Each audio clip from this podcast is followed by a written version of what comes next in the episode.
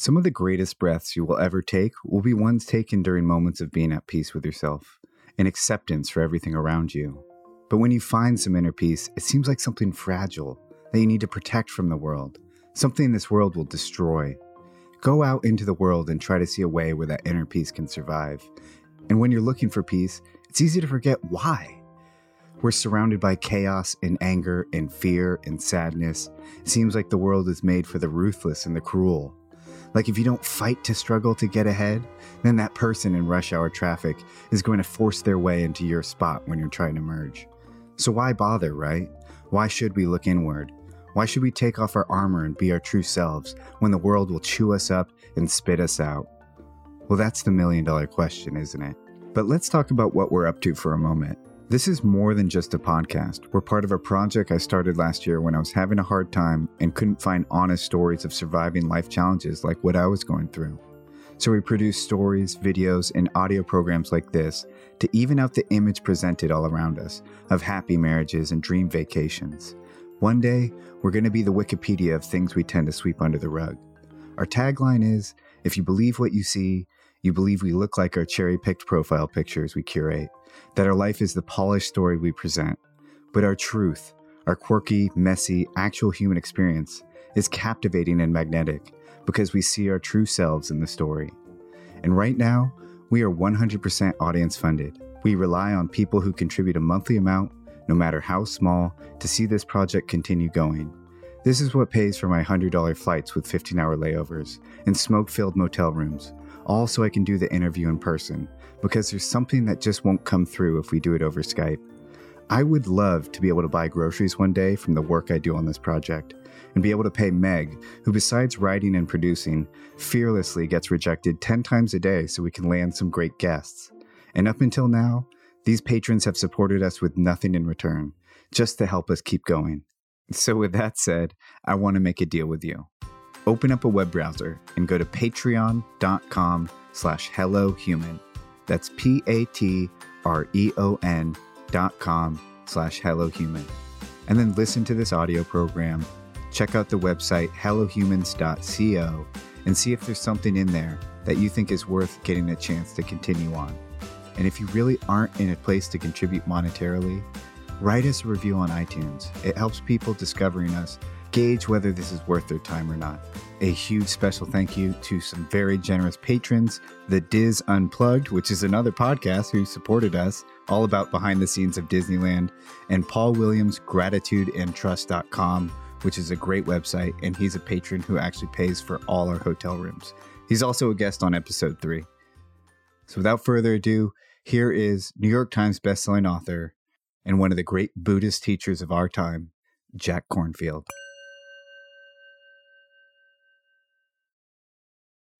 All right. Hi, Jack. Hi, Sam. Thank you for joining us My pleasure. and hosting us in your house. My mom said at one point that you were the only person that liked me when I was uh, struggling in the, the dark times of my life. And so thank you for that. She said she talked to you. And you're Oh, just- yeah. Yeah. Um, I, I like people. so, and the dark times are often the most interesting. They can be very hard and exceedingly painful, and at times destructive, and as you know, self destructive. And they're not the end of the story for most people. If you go through them with some modicum of attention or courage, even a little bit, sure, you get lost, then something that is indestructible starts to arise in you, that place that can't be taken away, that can't be battered, that can't be lost, um, becomes apparent to you. And you know that you can go through anything. yeah, I uh, almost every single asset is what I'd call it. Almost every th- single character asset I have is directly related to a really hard time in my life. I hate that that's the way I learn. I imagine there's some people that can learn the easier way. Um, yeah. Who are they? but in, in in hindsight, it's really it's really shaped who I am today. So, my teacher in the forest monasteries where I trained as a Buddhist monk years ago he used to look at us and he'd say, hard times, easy times, where do you learn the most? You know, and he would just smile. He'd say, so are you here just to cruise through it? Or do you want to become the wise, courageous, compassionate being that you know is in there? Do you want that to come alive? Take a look. So what were the what were the kind of hard things that you uh, well, addiction was hard, mm. mostly because the the way I acted in ad- addiction had major consequences. Whether it meant facing um, the reality that I would lose my freedom. I remember going to jail, and I had a cellmate who was just there for the weekend, mm. and so he was very much just, oh, I'm just going to wait till Monday. They're going to give me a fine. I'll be okay. And I was facing uh, trafficking, which the culmination of charges added up to potential of 11 years. And I remember walking around a little cell, it was probably like five by eight, and thinking how much I had taken that freedom for granted. I remember getting a pencil for the first, when they finally gave me a pencil after a day, and I was able to draw and write. And just, I mean, you've never been more grateful for a golf pencil than in jail and and other things. I had a, a child when I was 19 with somebody who wasn't a good fit, and uh, that caused a lot of pain, yeah. a lot of run-ins with danger. I was dangerous at one point to other people. Yeah, I feel like I have had my fair share of the extreme, like the extremes on on both sides. I've had really high highs, but I've also had really low lows. Well, as you talk, I feel you know I feel the suffering you've gone through. I can sort of empathize as you listen, it kind of resonates both for the kinds of trouble that I've been through and when you're in the middle of it, how hard it is. Really, how hard it is. And to say, as I did in the beginning, that it's not the end of the story um, doesn't help a whole lot when you're in the middle. But it does bring a kind of freedom of spirit or redemption to know that even in the jail cell, you get your pencil and you can start to write and you still have you still have possibilities no matter what your circumstance um, when nelson mandela got out of 27 years of robben island prison with so much magnanimity and generosity of spirit and uh, courage and love. He not only changed south africa but he changed the imagination of the world somehow. They can put your body in prison but no one can imprison your spirit.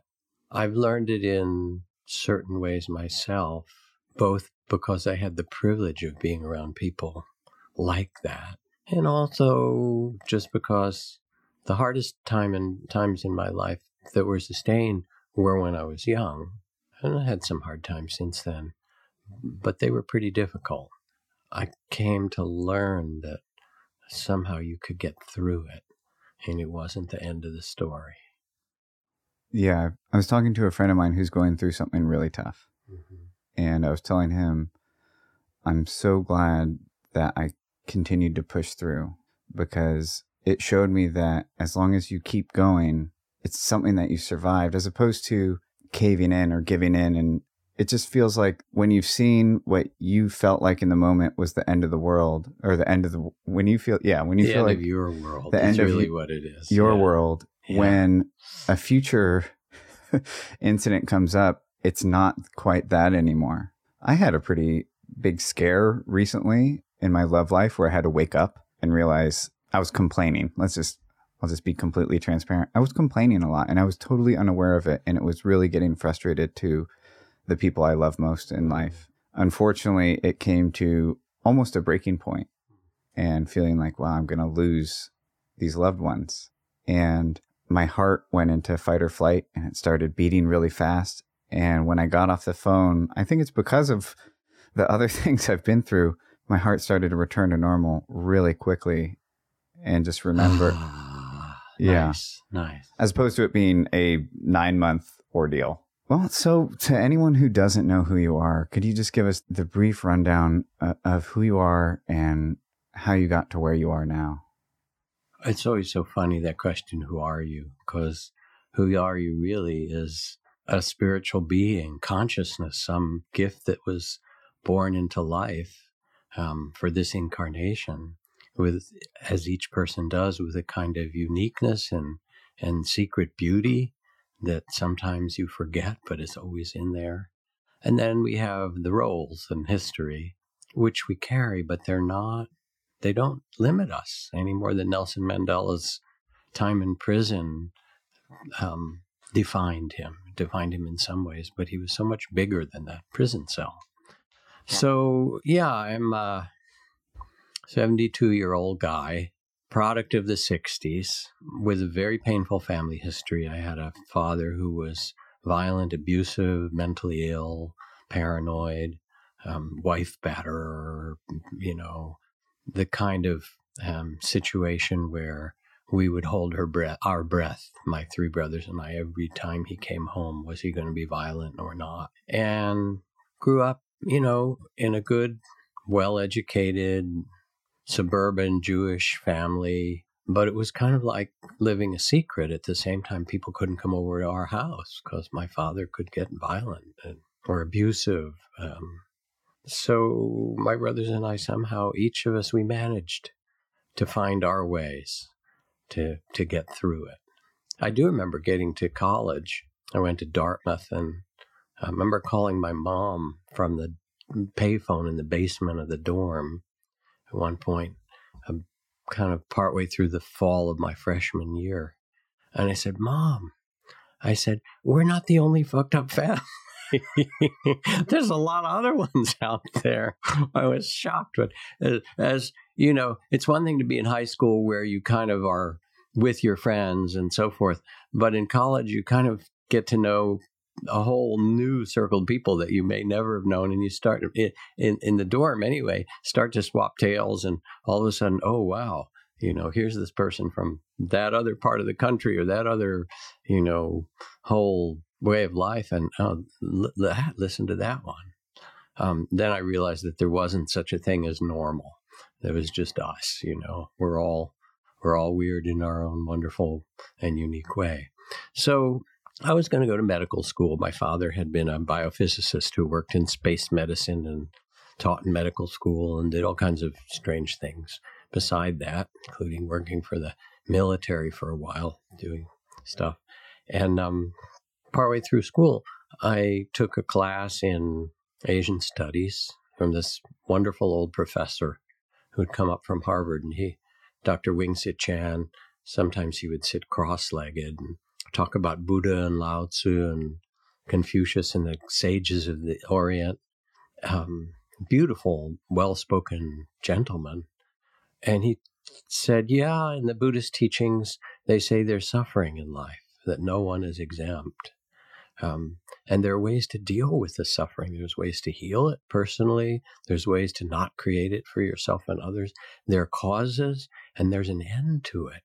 And my eyes kind of opened. I said, no, now this is the kind of education I need. You know, okay, I can do math and I'm just coming from organic chemistry and, you know, all those other kind of history I can do. But what I really needed was education of my own heart and mind. So I switched. I majored in Asian studies, and then it was during the Vietnam War. Um, I was a hippie. I was an anti-war activist. I also came out to California for the Summer of Love and spent some time dropping acid in Haight Ashbury and um, all those kind of things one did in the 60s or one might have done. I did them. Um, and uh, then, so as not to get drafted and go and kill people, I volunteered for the Peace Corps and asked them to send me to a Buddhist country seeking one of those great old Zen masters that you read about. I'm like, do those folks still exist? And so I was assigned to Thailand and I asked them to send me to the most remote place they could, which ended up being on the border of Laos and near Cambodia on the Mekong River in the 60s. And I worked on these tropical medicine teams and found through a friend that I met, this great old Zen master, or he was a Buddhist master anyway. It wasn't Zen, but it was like that um, Buddhist tradition. And so I began to study with him and became a monk for some years. Um, and he had a great sense of humor.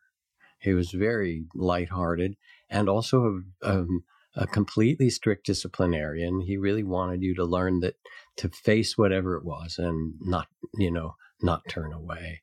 I remember lying in my hut when I got really sick. We had these little huts in the forest, and um, where we'd live, and then we'd come together for chanting or go out with our alms bowl. And I was wretchedly sick, high fever with malaria.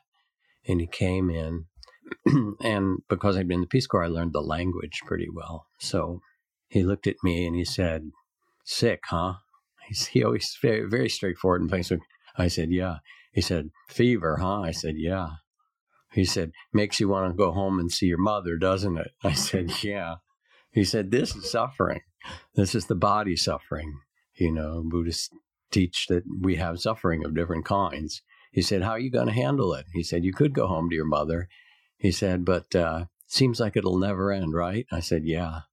He said, We've all had it when we lived out in the jungle, especially. He said, Now we got medicine, but in the old days, we just had to really live through it. I'll send the medicine monk over to give you something that'll take a couple days. And they looked at me, he said, You can do this.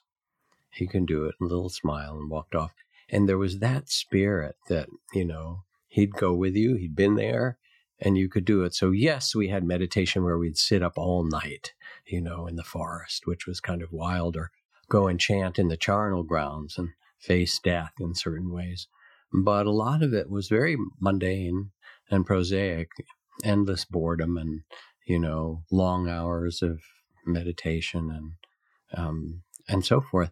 And those were as important as anything else. And we'd sit up all night with him, and he'd be sitting there kind of cheerful and so forth. And I remember one night, these villagers made a great big pot of hot coffee with lots of sugar in it. Remember, we're eating one meal a day that we collect kind of sparse food in our alms bowls in the, these villages, especially in the dry season. And I'm thinking, boy, I, am going to be able to meditate all night tonight on a big cup of hot, sweet coffee. Yeah.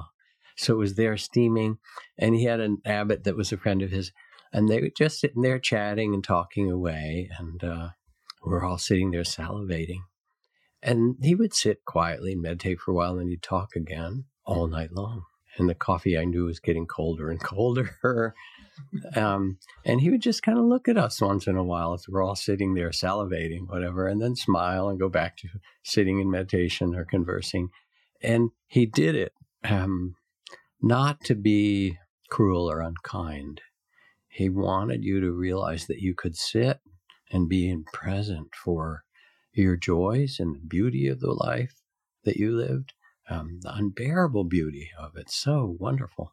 And your fears and your attachments and your confusion, that he would say you become the witness of it, the, the loving awareness, the mindfulness that can see it all without being so caught in it. He said, There's your place of freedom. So after the monastery, I came back um, to the U.S. and uh, didn't know what else to do, so I went back to graduate school because I'd been a student, right?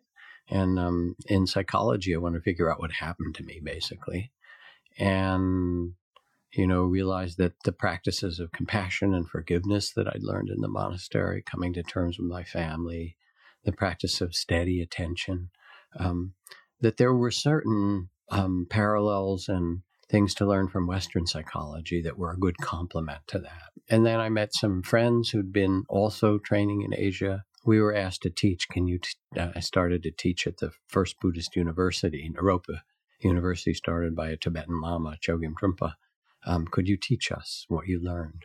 So we began to teach, and now it's 44 years later. I've been teaching around the world, had wonderful colleagues, started a couple of the biggest meditation centers in America, written a bunch of books. And mostly, I've just been teaching that loving spirit and that kind of inner freedom that is our birthright and reminding people here's how you can learn this for yourself. In your book, I love when the spiritual and the old world and the, the simplicity and inner focus meet New York City mm-hmm. that's one of my favorite transitions. But I, I, you did mention something that I wanted to touch on, which is really relevant for me and me as a father, is boredom.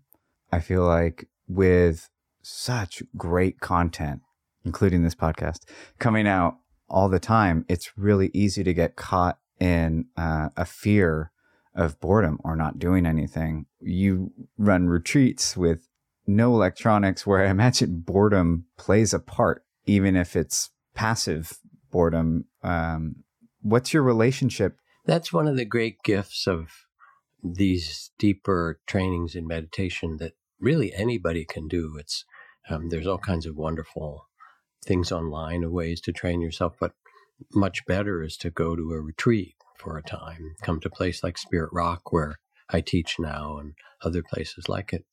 Because you sit, and what starts to happen as you quiet yourself, or as you put away your devices and you put away your responsibilities, is then you're there with yourself.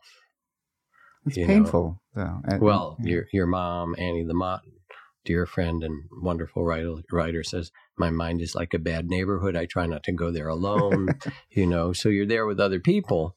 Um, it's painful, but what it is actually is that you there's a layer that you're facing of the things that keep you from being true to yourself, um, comfortable with yourself, compassionate with yourself, all those things. Um, and so boredom comes, restlessness comes, self judgment comes. Everybody experiences that frustration. I can't do this right. Um, I don't want to be with myself. I want to be distracted. Those are really interesting moments. What is it that's going on in the moment that you don't want to be with yourself? Does your body hurt and you don't know how to tend your pain kindly, so you keep running away or addicting yourself or distracting? Is there unfinished business of your heart? Is there grief and tears that you haven't let yourself feel and you keep yourself distracted and busy so you don't have to feel it? Or is it start to get quiet and it's so unfamiliar that you're bored? Like, what is this? Oh, this is boredom. I'm so restless. And then the instruction that we give is as if to bow to it, to name it with loving awareness and acknowledge, oh, this is boredom. What does this feel like? And you can name it very softly bored, bored. Um, and then notice as an explorer, as a discoverer, what happens when you sit with the boredom? What does your body feel like? Or what does the body feel like when you're restless? What stories does it tell? I'll never get out of this. Life doesn't mean anything. I have too many important things to do. I can't take the time to be myself. And because you can't tolerate your boredom or your restlessness, as soon as it happens at home, what do you do? You open the refrigerator or you go online because you can't be with yourself. So you name it bored, bored, bored, bored. I feel like this is going to go on forever. Story, story. You sort of acknowledge that. I hate this boredom, hating, hating. And you watch that state. Then it quiets down. Okay, I'm not doing too badly. Okay, quieting, quieting. Then it rears up again. Yeah, but I can't stand this this is overwhelming. And then you note overwhelming, overwhelming. You become the witness of it. And after a while, the boredom or restlessness or the fear, or the anxiety that comes, fear, fear, you begin to name it and know it. It starts to lose its power over you because it's like you've looked it in the eye, you've sat down and taken tea with it. You said, Yeah, I know you. Now, sometimes it gets really overwhelming and you say, I can't, I, am so bored, I'm so restless, I don't know what to do. And then the instruction we give is you could be the first person with your courage, you could be the first person to die of boredom on this retreat. Mm-hmm. Let it kill you. Just sort of open your hands and your body and say, All right, I can't, I'm, I'm going to die of boredom. I'm going to die of restlessness. So then, bored, bored, I hate this, hating, hating. I feel like I'm dying, dying, dying, dying. You're sort of naming this gently as you let it unfold, dying, dying.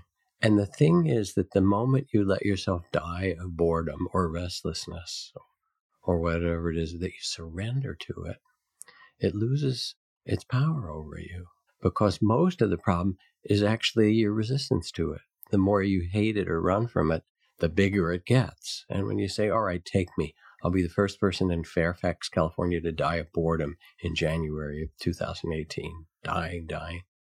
And then the mind has no pride. You dying, dying for a while and thinks, gee, I wonder what I'm going to get for lunch, you know, because it will do that too.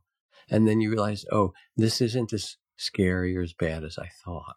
Now, what also comes for people as they let themselves have a bit of time to tend them, tend their own hearts, um, is um, what's called the tears of the way that we also, along with immense, the immense, unbearable beauty of life, we carry the ocean of tears.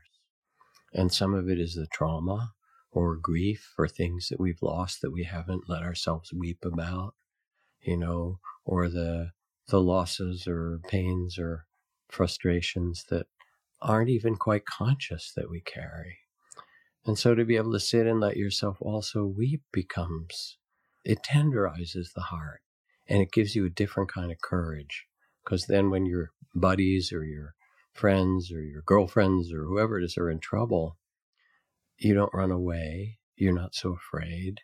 You can say, "Oh yeah, I know this too. Yeah, yeah, we can we can go through this." So there's an answer for you about boredom that at least gives people who are listening something to uh, explore. I was thinking about the monastery mm-hmm. and how it was there was built-in reward to doing this inner search and built-in reward to practicing the principles you were learning in day to day and interactions with other humans. And then when you came to New York, I'm, I'm thinking of all the people who are seekers like myself. And so we, we collect all this information. And then when it comes to, there's a big difference between knowing and doing. Like when I do something wrong, I generally knew I shouldn't do that. And so when you started coming back into the, the Western world and you're met with New York, which is a wild city and, uh, you know, far from perfect as the world isn't, but it's in perfectly your perfectly imperfect. Yeah. How, like, when the rubber meets the road, what were the, what were the big moments that you remember where you knew the answer, but then things didn't quite go according to that self knowledge and coming back to it. Oh, that happens all the time. I mean, especially then. The most um, beloved poet in Japan was an old Zen poet named Ryokan. Um, and he writes uh, a line that goes, Last year, a foolish monk. This year, no change. and there's so much kind of humor and mercy and humanity in it. Um, because in the end, the game isn't to perfect our personality. We have a personality, and they're all kind of weird when you look at them. Or we have a body, and it's also kind of weird. It's just the whole thing. The whole human incarnation is an amazing thing. It's not so much to perfect them, personality or the body, but it's, if anything, to perfect our love. And love is um, like New York City. You gotta love it. I mean, it's wildly imperfect. And this is called, you know, there's a certain love of, of imperfection that um, in the Japanese Zen tradition, if you have a old, beautiful handmade cup that's part of a tea ceremony and it falls, you've had it for years, and once it falls and gets cracked and it's repaired, that's considered more beautiful in some way, as the line from Leonard Cohen, the cracks are where the light gets in. Um, so there I was back in New York. That's sort of the theoretical part, or back in Boston, actually, mostly. And um, coming out of the monastery with all these good intentions and training how to be more forgiving, kind. Then I got into a, you know, relationship with this woman, and um, that was tough. I tell you, sitting on my butt in the forest in the charnel ground, I could do that, right? Hey, it's sort of like guys going off to war or something like that. And there I was. I was actually in war zone part of the time and kind of not a lot of battles around, but um, in Thailand, Laos, and places, you know. But um, that's nothing compared to intimacy. mm-hmm. and part of what happened was that as I got quiet uh, in the monastery, uh, things settled down. I felt much more balanced, able to handle difficulties. When I came back, um, all those old patterns um, that had been, in a certain way, put aside because I wasn't in an intimate relationship, they all got activated again. Um, and the horror of it was that I could see them all the more clearly. But my own insecurity, my own neediness, my own, you know, frustrations and judgments and stuff, they were like there big time. And it actually took some considerable work. Um, it was as if that what I'd done was a was a, a training to allow me to begin to become more conscious in relationship. Um, I like to say that going on a retreat uh, or going off to do some inner training is the first half of the training, breathing in, and then there's the breathing out. And every wise culture knows that it's helpful to go in the mountains or walk by the ocean or go out in the desert to spend some time coming into yourself so you feel connected and deal with your own wounds and your own longings and somehow come come get more centered in knowing and caring for yourself from a deep place of understanding.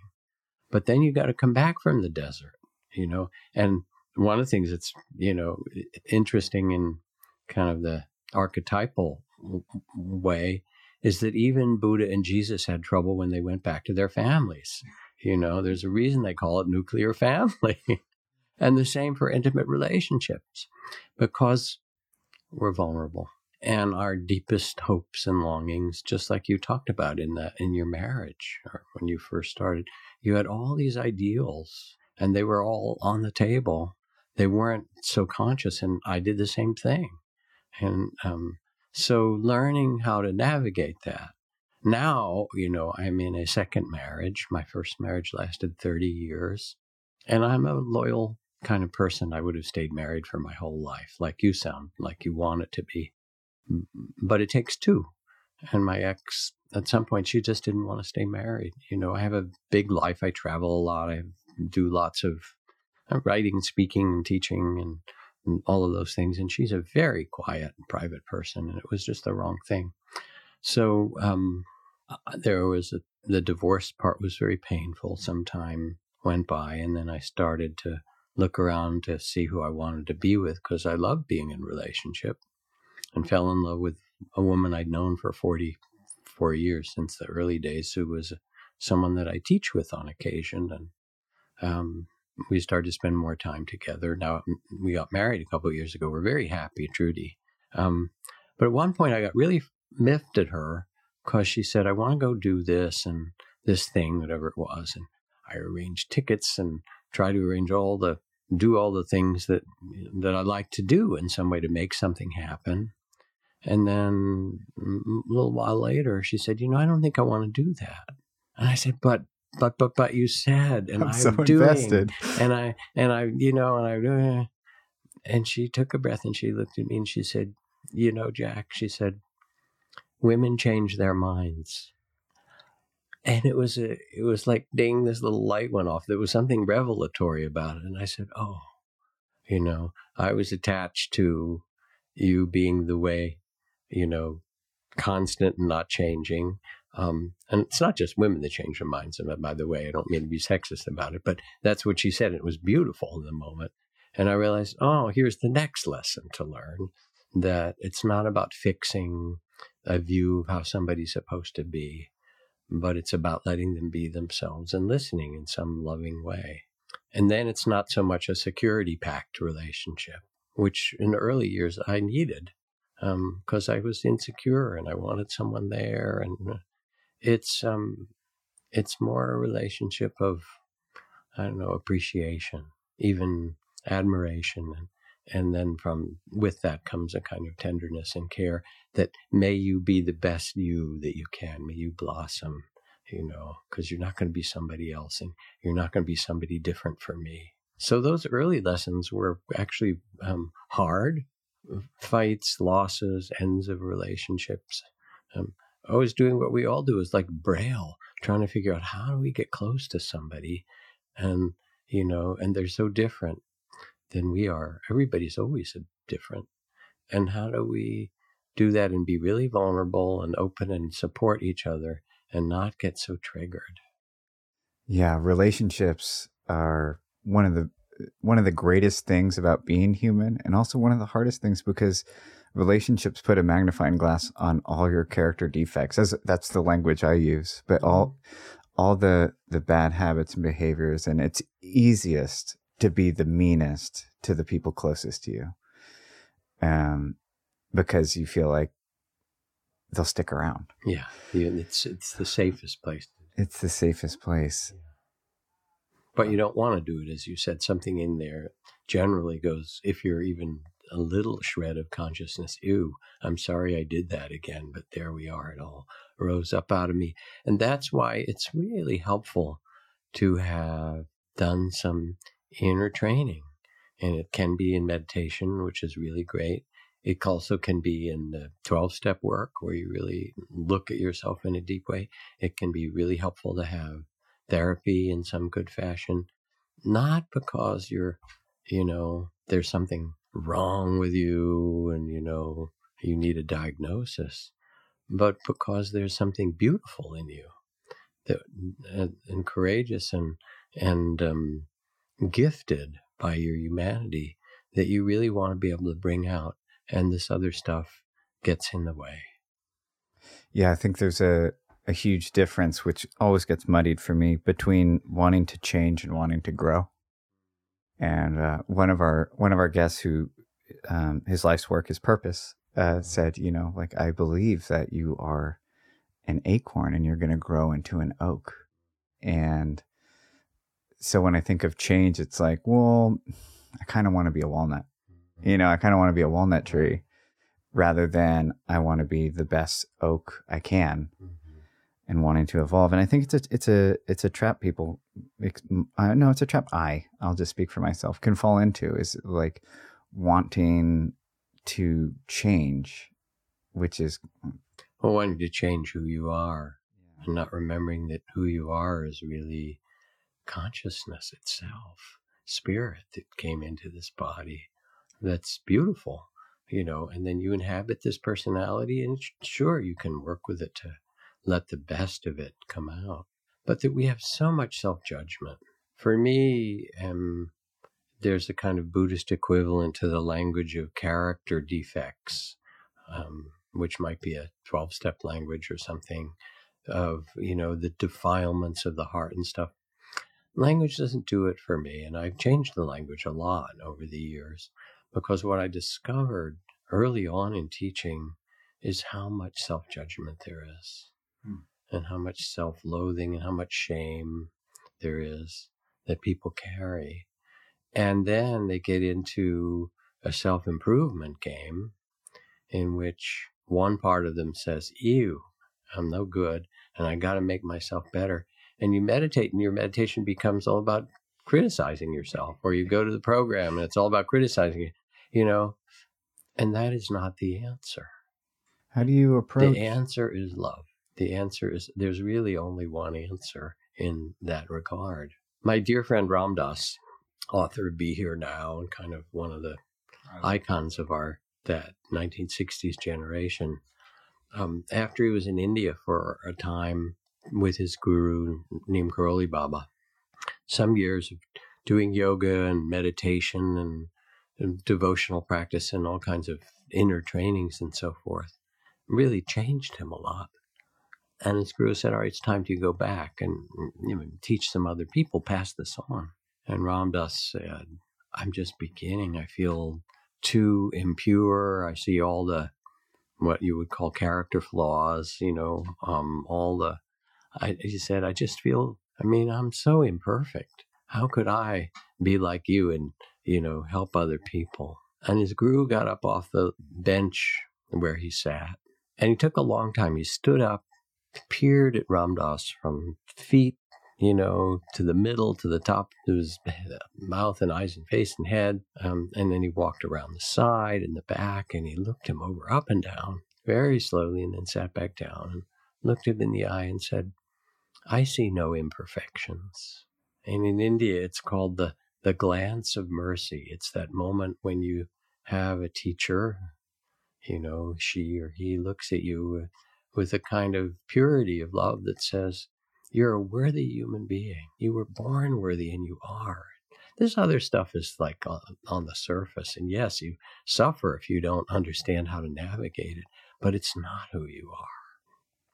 So, in the years, decades of teaching now, I really have emphasized self compassion. And when yourself, when you can hold yourself with tenderness, when you can forgive yourself, then you become able to forgive others.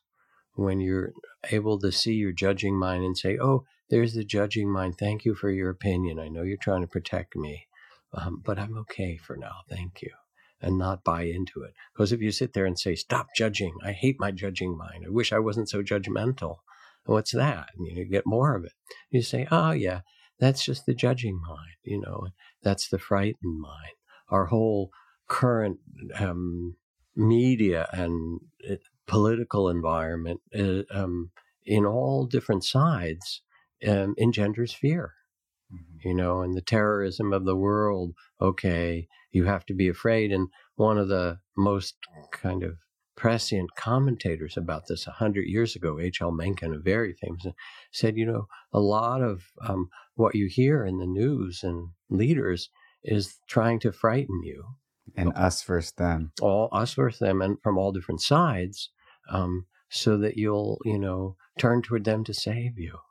You know, and the fears that they um, that you hear, a lot of them, most of them, aren't true. They simply are not true. Um, but we have this fight, flight, or freeze that you mentioned. We're wired to look for danger. Mm-hmm. And it's what lets us survive. You know, you've got to look for the snakes in the bush and things like that. And so a thousand great things can happen in a day. And in the course of this conversation, there are a billion acts of goodness that happen on this planet. People smiling at one another, offering somebody else food, stopping at a red light so you can go through the green light, you know, acknowledging a, a billion acts of kindness in a very short time what makes the news the scary ones yeah because it's it's it's so when you look with wisdom and you start with yourself there comes a tenderness and a you know it's as if you can hold your heart you can hold those thoughts of guilt or shame and so forth and say yeah this is part of you know being human. Every human being carries it. It's common to us all but it's not who i am not who we really are. And when you can see yourself with that kind of tenderness, hold yourself, then all kinds of things change. It's really what spiritual freedom is about. It's not some great, magnificent state, All those come too and they're very beautiful, but they come and go. Um, what's magnificent is being alive with love. Yeah, one of the one of the most powerful moments for me was going up to the the Santa Rosa fires. Mm-hmm in the wake of disaster, you can see how much of what you thought the world was is story. And when it breaks down, like in a disaster, and the fabric is torn, mm-hmm. nobody at the dinner tables where we were serving food was a Republican or a Democrat that day. Yeah. They were people who either lost their house or didn't know if they lost their house. And there were people eating together, and there was no tribes we were in it together. Yeah. It was just one group, which is unfortunate that sometimes that's what it takes. And I imagine that a lot of people went back to that life, but that brief moment to to see how active the mind is to create narratives and to to label almost things as reality that aren't necessarily yeah, and they're just stories. They're just stories. They're just the stories we impose. It's uh, you know what you say is very moving and I'm sure it was to be at those tables. And one of the things that can help people when there are times of emergency, and because we now have the news 24 hour news feed from all around the world, there's the hurricane, there's the earthquake, there's the fire, and so forth, is instead of focusing primarily on the disaster, and of course, you need to acknowledge it, look for the helpers. There's the hurricane, and all of a sudden, there's thousands of people pouring in. The folks with the airboats coming from Florida and and um, Mississippi, you know, who who came all the way over to Louisiana where the hurricane was and said, "Yeah, we got the boats. We're going to go in. We'll get the we'll rescue the people and the animals. That's what we're for." And you start to see the good hearts of people pouring in everywhere, um, and it gives you a different view of humanity and who we are. How do you? I, I've always, uh, I'm realizing, sitting here, I've always approached change from the label, which I don't even want to use anymore, which is like defect. right. defect. Yeah, uh, like I have to change. I need to change. And you you uh, you countered me with a place of compassion and love. And so, in the practical sense, where does say I have no idea, but say you have this bad habit of every time Trudy does something completely unexpected, Mm. you start going into cranky. This is not. Mhm. This screws up my plans. Mhm. Where does it go from? Wow, it really doesn't. You know, a year from now, I won't remember that this was so annoying to me. And where does the the practical application of love meet? I don't want to act this way in the world. This is not the partner I want to be, or the friend I want to be, or employee I want to be. This is why it's really helpful to have a bit of training in attention and mindfulness and loving awareness and compassion. There's so many ways to do it. I have a program online called Mindfulness Daily, which is 15 minutes a day for 40 days. And you learn all these skills and you can develop them. And then what you start to see is, um, oh, these thoughts don't have my best interest in mind. they come in and you just see it and without a lot of judgment. Oh, they're trying to protect me, but they actually don't have the best interest, my best interest in mind in the long run. So then you can bow down and say, thank you for your opinion or thank you for trying to help me. I'm okay now. I don't have to follow. And there's a gap that starts to grow between um, habits that will arise and the loving awareness that says, oh, there's that habit. And the gap is, hmm, I wonder if I should act that out or not. Nah, I think I'll pass on it today. Um, and that is your freedom. That is, and the the the last book that I wrote, which came out this year, is called "No Time Like the Present: Finding Freedom, Joy, um, Just Where You Are." That's the premise of the book, but it's really the culmination of what I've learned and perhaps what everybody learns in the long term of wisdom that you get to actually choose your spirit. And it, it helps to have it's like training wheels to do a bit of meditation and, you know, do some inner work so you realize, oh, yeah, I can do this too. People have been doing this for, for thousands of years. You have the capacity not to be completely hijacked by your amygdala and by the sort of reptilian brain. It comes online, you say, Yeah, yeah, I, I know you. Um, thank you. Um, and the heart says, It's from the reptilian brain. You move to the heart. It just says, Yeah, that's okay. Thank you. You know, I'm trying to protect me. Ah, it's okay. I'd rather rest in love. Thank you. Correct me if I'm wrong. My mind is is going right now, but my mind's uh, almost sideways because I feel like it's such a different. Correct me if I'm wrong. If I, if I'm hearing this right, is you believe in this spirit that's in all of us, and It's what we are. We're consciousness. We're not just this. You, you're definitely not all the Big Macs and you know fries and kale that you eat. You're not the food, so you're not your body. That's very clear. So when it, Keep keep going with your question. yeah, when it comes to change, which is something I'm Yeah. I'm I'm always interested in, Yeah. um, growing or be, being a, a better partner, better friend, Mhm. or better s- servant to myself Mhm. and to the world at large.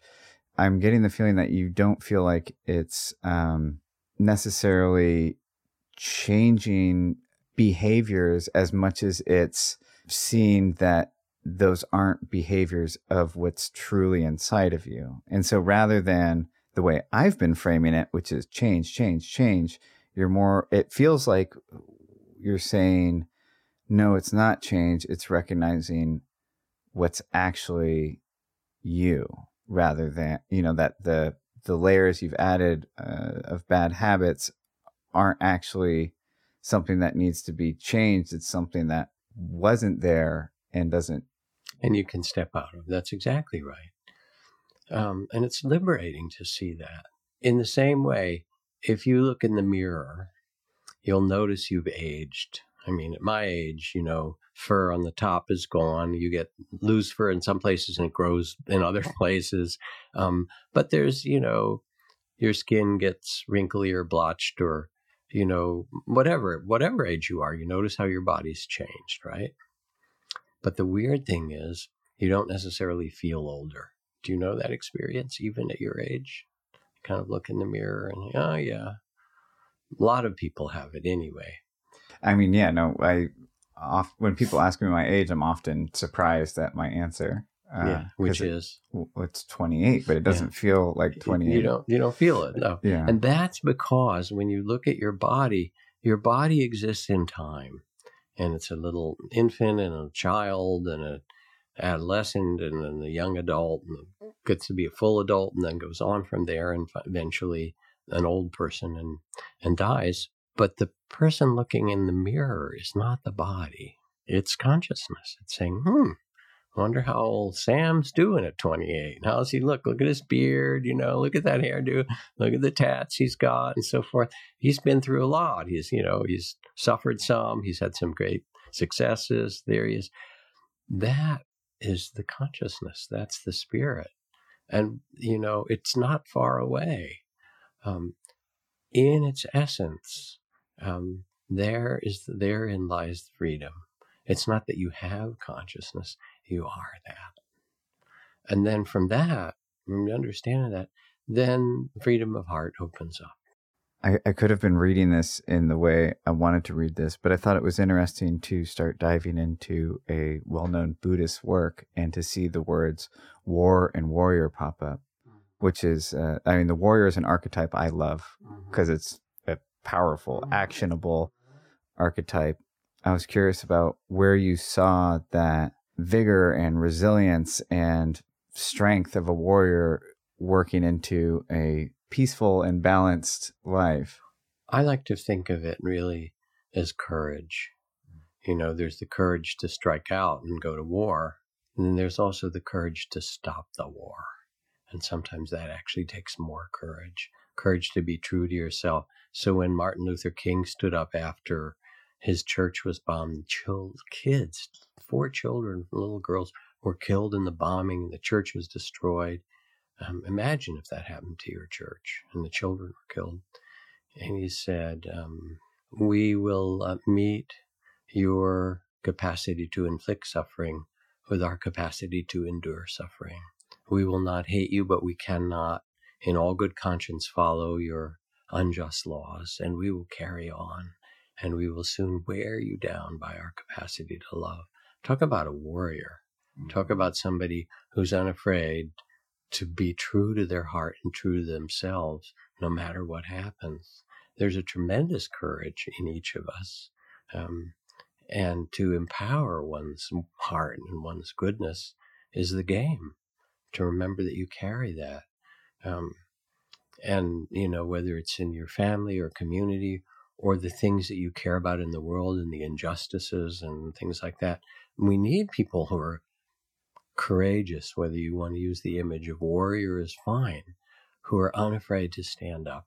And a person of conscience, as Lewis Mumford said, never needs the weapons of weapons, but they may need bail. You know that um, you're just unafraid to whether it's the world around you or whether it's mm, staying present for the things you care about and the people you love. That's now there's a battle, if you will, that's worth walking onto that battlefield, like Martin Luther King and saying, We're here and you're, you're not going to move us. You're not going to take us off. I'm not a fearless person. Mm-hmm. Uh, I have a lot of fear. I hang on to a quote by a World War II ace fighter pilot, like back in the dogfighting days. Mm. And he said, without fear, you can't have courage. Mm. You know, if mm-hmm. you're not afraid, you're not courageous. And uh, yeah. I was wondering where, um, where you meet fear and go and and go from letting fear dictate the course of your actions to letting fear or overcoming fear or uh, however you define well there's it. a lot of intelligence in even how you ask it you know because it's there human incarnation is like this. Fear is built in. It's a survival mechanism. You know sometimes i like to uh, say fear is like one of those little lights on the dashboard when fear comes. What it's really saying is about to grow about to grow like it or not if you're willing to turn toward it. Um, So the point isn't that you shouldn't be afraid. Obviously, we all have fear that come, but how do you meet it? And then how do you live from it? And to be able to turn toward it and say, oh, this is fear. It's trying to protect me. It believes that um, bad things will happen. You know what Mark Twain wrote? He said, My life has been filled with terrible misfortunes, most of which never happened. I haven't heard that. And fear is that. Fear, uh, I mean, there's legitimate concerns and fears, but, you know, some huge percentage of the fears that we have are what you described before, are stories. So you see this story, and because you learn how to be present, you feel your palms get sweaty and your breath stop, and you say, Oh, fear. And if you pay attention to it with mindfulness, with loving awareness after 50 or 60 or 70, at some point you say, Oh, fear, I know you. You invite it for tea. Okay, we're going to be afraid when we do this. How interesting. And it loses some of its hold over you. And then you become wise because you can then see does this fear have something that's important to pay attention to, protecting you or others? And that's information. Or is this a Mark Twain fear, like mo- most of them are? You know, oh, thank you for the story. That's a really good one. And um, off we go. Yeah, there's a fear like uh, the hair is standing on the back of your neck because there's a lion in the bush. Yeah. And then there's the fear that there might be a line in the bush. My favorite, favorite line of, I think, The Path with Heart, which was the book I really dove into, was you talked a lot about mortality mm-hmm. which is always it's been on my mind. I feel like from too early of an age, and it is a great factor in my life in terms of, I mean, the reason why I do a lot of the stuff I do. But the line I cling to, I mean, I wouldn't be surprised if there's a tattoo on me. Is the that, and this is paraphrasing, but life is the dance between birth and death. Mm. And I loved the way that was phrased. And I was wondering in your opinion, for your own self, not necessarily universally applied, but for your own self, what is the dance the dance worth dancing? What is the good dance the way you want what to What a beautiful question. Yeah. What a beautiful question. And it really speaks to the title of that book, which comes from a passage from Carlos Castaneda, The Teachings of Don Juan, the Yaqui shaman, where he said, If the path has heart, it's has a heart, it's good. If it doesn't, it has no use. And so I can't give you an answer for you, Sam, or for someone who's listening. But what I can say is that you know, you can listen to your heart. Each of us is born with certain gifts. And it may be the gift of language, you know, it may be the gift of caring, um, maybe the gift of planting a garden or starting a conscious business or um, making a piece of art. Um, and in the West African tradition of the Dagara people, my friend Malidoma Somé, who's a shaman and medicine man, um, who also has a couple of PhDs, one from the Sorbonne and an eloquent fellow. He said uh, in the Dagara people, um, we believe that every child is born with a certain cargo. And I love this metaphor because they're the cargo ships that ply the rivers of West Africa. So it's very, you know, of Burkina Faso, where he's from, other places. And he said, and your job is to honor your cargo and deliver it in this life. Wow. And so I can't answer your question. Um, only you can do that. And that's why it's worthwhile to quiet the mind and listen to the heart. And it, it's not about pleasure you know you can do without seeking one pleasure after another because even after a while even that grows old it's really about something deeper it's about being true to yourself and giving yourself to the world and you know in these times where things at times can appear really difficult um, my friend wes nisker who's a wonderful teacher and scoop nisker great radio journalist went to interview Gary Snyder. Gary Snyder is now in his 80s, Pulitzer Prize winning poet, one of the fathers of modern environmental movement, wrote Earth Household decades ago. And he said, Gary, global warming, loss of species, rising oceans, environmental destruction, what do you have to say to us at this point after 50 years of teaching about this? And Gary looked back at you said, Don't feel guilty He said, if you feel guilty and you or you try to fix it out of fear or anger, you're just contributing to the states of consciousness that made it worse. If you're going to save it, save it because you love it. It because it really matters, because it's a part of you that matters. As Mother Teresa says, the problem with us is we draw our family circle too small. And this is your family. You know, the, the rainforests are your family, and the air you breathe dusted, came over the Pacific Ocean and dusted the tops of Mauna Kea and Mauna Loa. You know, it also dusted the Fukushima nuclear reactor. And now you get to breathe that air. It's us, baby. And so if you're going to save it, save it because you love it. And that's a very different power.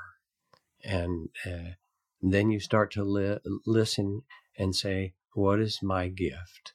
Because you can't save the whole world, but you can reach out and mend the part you can touch you can plant the seeds that you have to offer. You can raise a conscious child.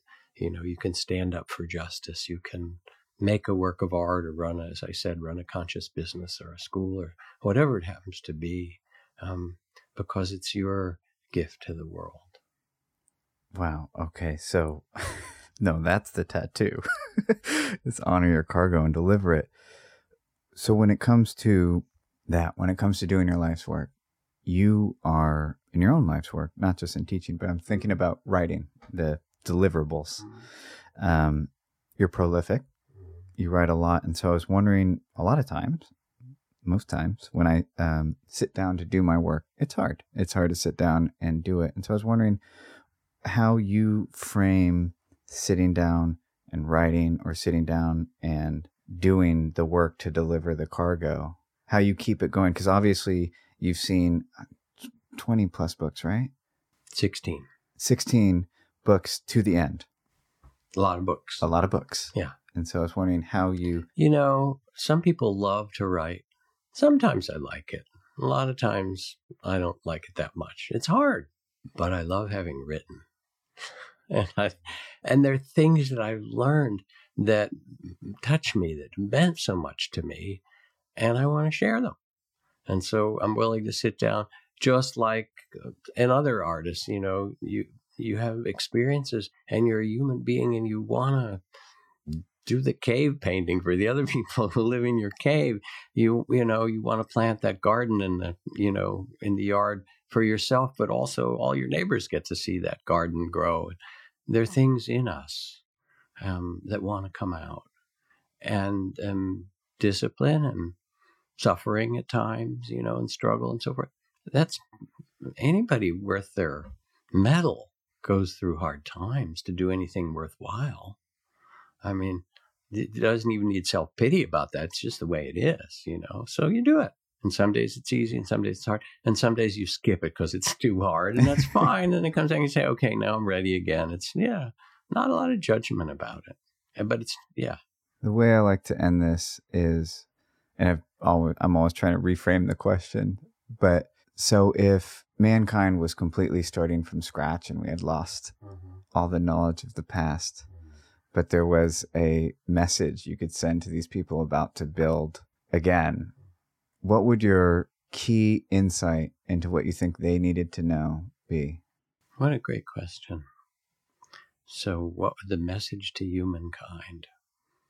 Hmm you have within you the possibility of creating a truly loving community and society. Listen for that and act upon it. Thank you for your time. You're welcome. It's a pleasure. Thank you too, Sam. And that's a wrap for today's episode. Thank you so much for listening. Remember, become a patron, patreon.com slash hellohuman, P-A-T-R-E-O-N dot com slash hellohuman. Leave us a review on iTunes and please spread the word. Let's keep this thing going. All right. I hope you have a great day and remember, be yourself. Honor your cargo. Goodbye, everybody.